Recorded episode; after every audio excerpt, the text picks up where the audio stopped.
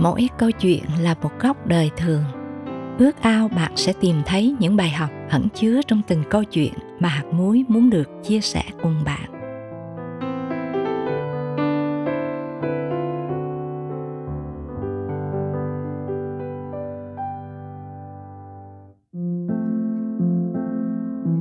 Ước mơ là câu chuyện của một cô gái. Cô bắt đầu với những ước mơ nho nhỏ nhưng rồi những ước mơ đó lại trở thành một phần trong kế hoạch lớn của chúa dành cho cuộc đời cô. Thân mời quý thính giả cùng lắng nghe.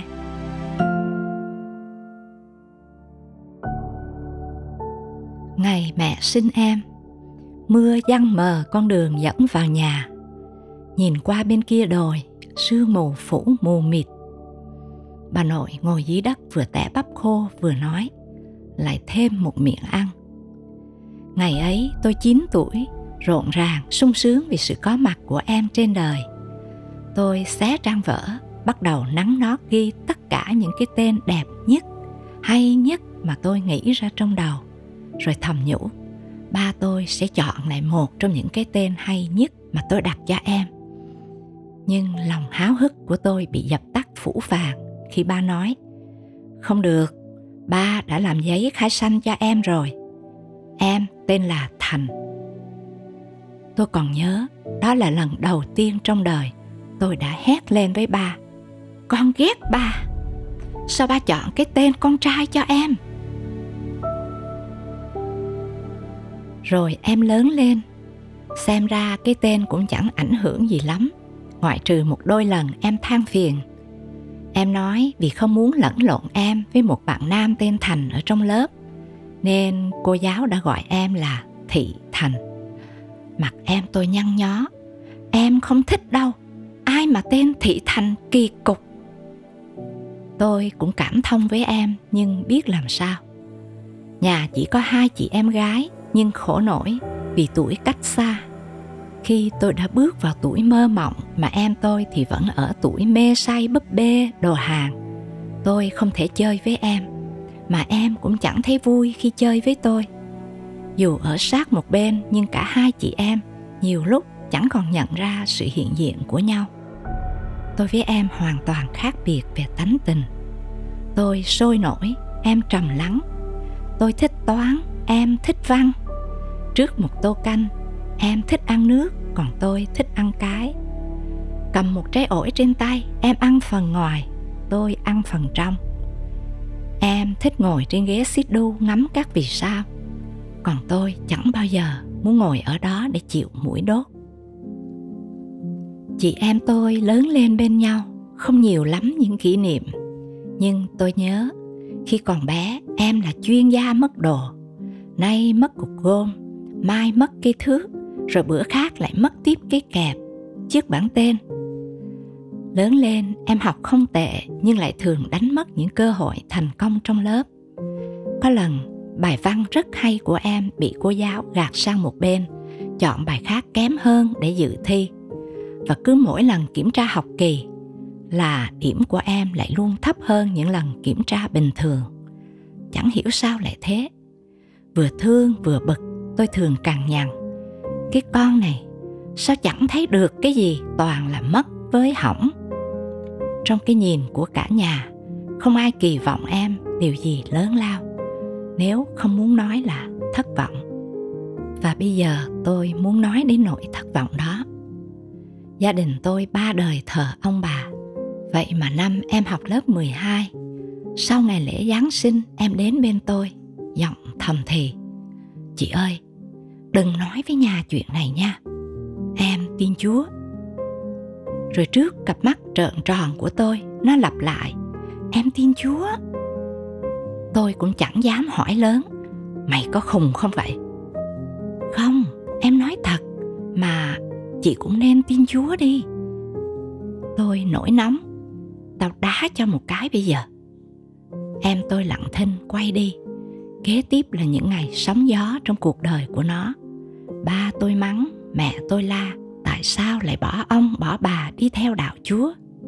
Còn tôi tôi cũng không tiếc lời sỉ vả cái ngu ngốc của nó. Dù vậy, em tôi vẫn nhẫn nhục, chịu đựng.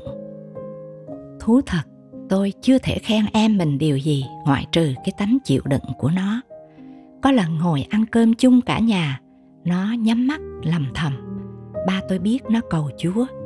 Bèn hất cả chén cơm vào mặt nó, rồi quát tháo, đuổi đi nó lặng lẽ vừa khóc vừa dọn chỗ cơm rơi.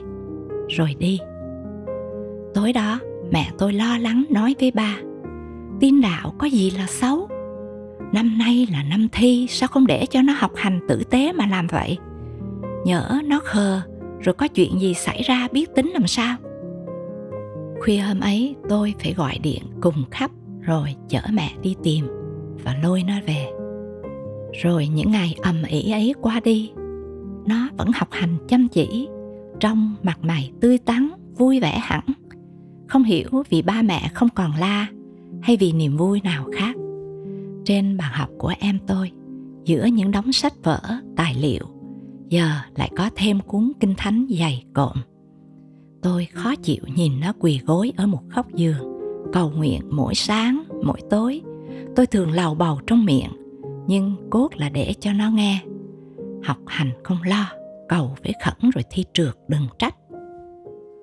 Vậy mà nó làm cả nhà ngạc nhiên.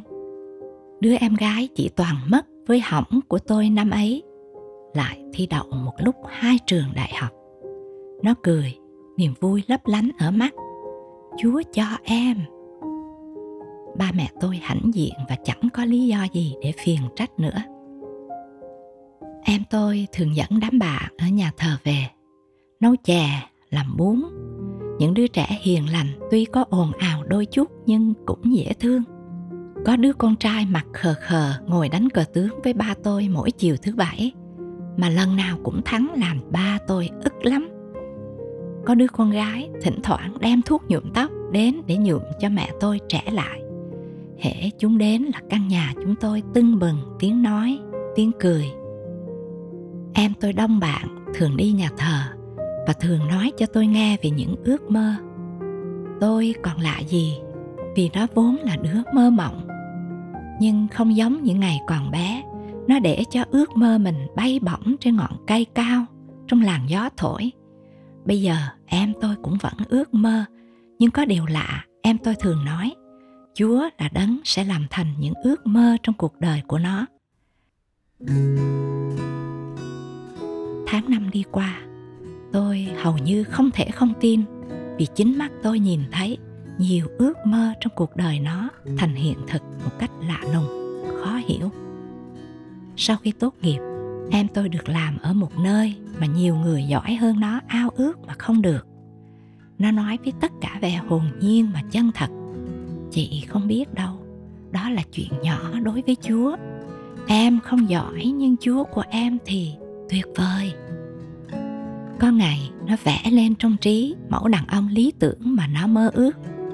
Húy hoái viết xuống tờ giấy, rồi với gương mặt đầy phấn khích, em tôi hất tung mớ tóc ra sau lưng, đứng bật dậy trên chiếc giường kêu cót két, múa mảnh giấy trên tay và nói với tôi, đây là một nửa của em. Ha ha, cao hơn em một cái đầu. Mắt đẹp, nước da rắn rỏi. Em không thích đàn ông trắng trẻo đâu. Rồi nó lại cười vang còn nữa còn nữa. Nhưng em không cho chị xem đâu. Nó lại cười ngặt nghẽo. Em sẽ xin chúa mang anh chàng này đến.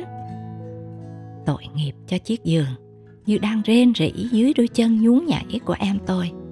Rõ là nó đang đùa, tôi nghĩ vậy. Rồi sau khi đi làm được một thời gian, em tôi được gửi đi tu nghiệp ở nước ngoài một năm. Ngày chuẩn bị lên đường giữa bao thứ đồ lĩnh kỉnh, em tôi cẩn thận đặt quyển kinh thánh vào vali. Em nói với tôi, đây là thứ không thể thiếu. Chị biết không, chúa ban cho em chuyến đi này đó. Đây là ao ước mà em đã xin với chúa.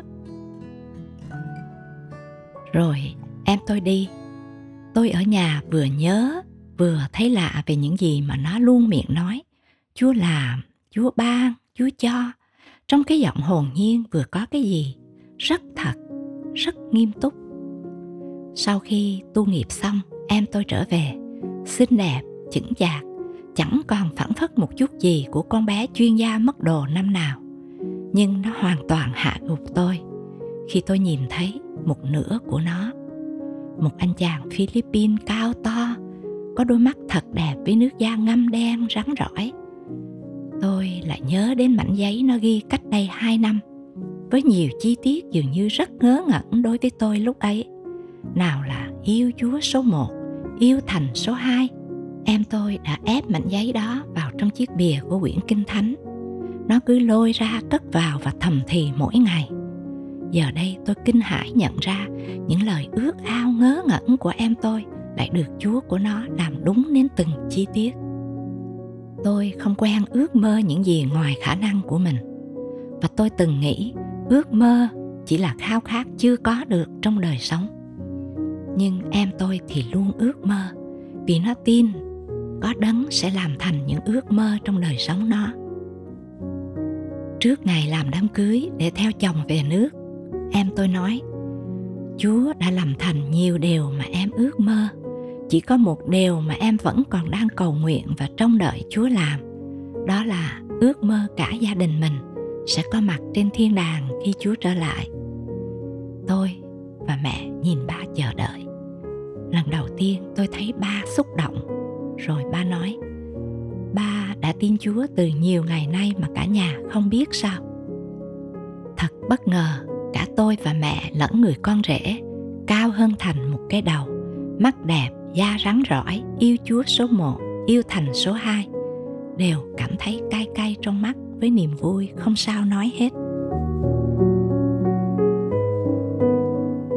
Bạn thân mến, ai cũng có quyền ước mơ, nên bạn đừng ngần ngại.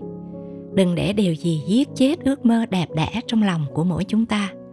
Hãy nuôi dưỡng những ước mơ, khải tượng đẹp đẽ mà Chúa đã đặt để trong lòng bạn và cầu xin sự trợ giúp của Chúa để thực hiện hóa ước mơ của mình. Vì đấng mà chúng ta đang tôn thờ, Ngài lớn hơn những kẻ ở trong thế gian và không gì là không thể với Chúa.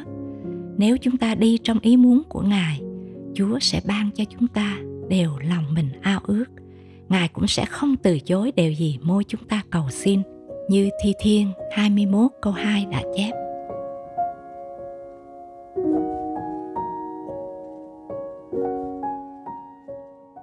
Thân mời chúng ta cùng cầu nguyện.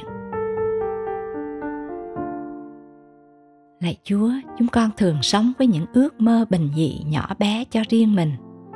Nhưng Chúa ơi, xin Chúa ban cho chúng con có những ước mơ hoài bão về những điều cao cả đến từ Chúa nguyện những ước ao của chúng con được hòa nhịp với tấm lòng của Ngài. Con cảm ơn Chúa và cầu xin trong danh Chúa Giêsu Christ. Amen.